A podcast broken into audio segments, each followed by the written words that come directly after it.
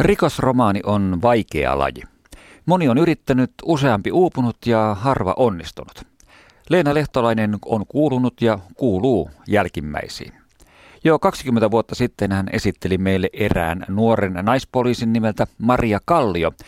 Ja Maria Kallio on siitä saakka porskuttanut, kuten myös Leena, eikä kumpikaan nainen osoita mitään väsymisen merkkiä. Rautakolmio on 12 kaiken kaikkiaan Maria Kallion romaani ja tavallaan paluu entiseen. Ydinryhmä tutkii ja juoni on sopivan kiemurainen. Rautakolmio pohtii itse asiassa jääkiekkoilija perheen salaisuuksia, siis yhdeltä osin. Merestä löytyy kaksi yhteen pakattua ruumista, toinen on entinen malli, kiivas ruotsin kielen puolustaja ja toinen sitten linnakundi – Kallion oma perhe on purjehdusreissulla, joten Maria voisi halutessaan rauhassa uida vieraisiinkin liiveihin.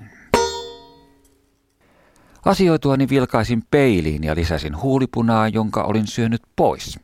Silmäni kilsivät epäilyttävästi, joten kysyin peilikuvaltani, tiesinkö lainkaan, mitä olin tekemässä. Se oli yhtä mieltä kanssani siitä, että en tiennyt, ja myös siitä, että Mikke Sjöberg oli vaarallinen mies – Irvistelin kuvalleni ja lähdin jatkamaan tyhmyyksien tekoa. Mikki oli sytyttänyt kynttilät parvekkeelle ripustettuihin lyhtyihin. Taivaalla erottui muutama himmeä tähti ja kuun aavistos väreili jo vedessä, vaikka itse taivaankappale oli vielä piilossa talojen takana. Join kahvini yhdellä kulauksella ja toivoin, että se selvittäisi pääni sekä alkoholista että muusta huumauksesta, mutta ei se tuntunut tehoavan lainkaan ainakaan jälkimmäiseen. Minun oli vaikea istua aloillani tuolissani ja olla koskettamatta Mikkeä, ja kun hän vielä viskiä kaataessaan hipaisi käsivarttani, tunsin ihokarvojeni nousevan pystyyn. Kirja on merellinen romaani, joka tapahtuu niin Inkoon saaristossa kuin Espoon West Endissä. Uhreilla on yhteys entiseen jääkikkolegendan rikkinäiseen perheeseen, mutta onko joku heistä vastuussa murhista vai löytyykö syyllinen sitten järjestäytyneen rikollisuuden puolelta? Maria Kallio on tässä Rautakolmio-teoksessa rehellinen itselleen.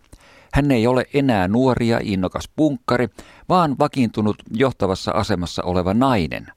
Ja vaikka vanha suola janottaakin, oma perhe pysyy alati tärkeimpänä. Sinä iltana jynssäsin koko asuntomme puhtaaksi.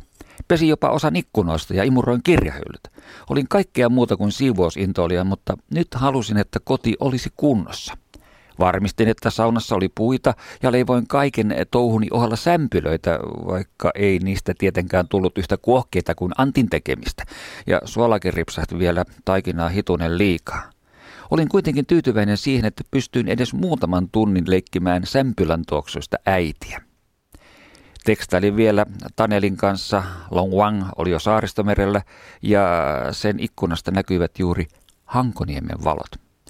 Kerroin kissoille, että muu perhe tulisi kotiin huomenissa ja Benjamin maukaisi niin, että se oli todella ymmärtänyt, mistä puhuin.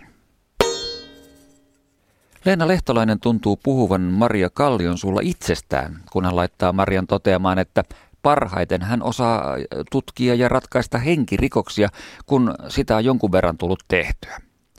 Toki Kallio soittaa myös edelleen Jeparit-nimisessä punk-bändissä, jonka uusin biisi on muuten nimeltään Sijat ovat kyttiä. Maria Kallio on tässä kirjassa hyvässä vedossa. Lehtalainen on leipunut klassisista aineksista runsaan pullan, jossa on riittävästi makoisia rusinoita. Lue hyvin.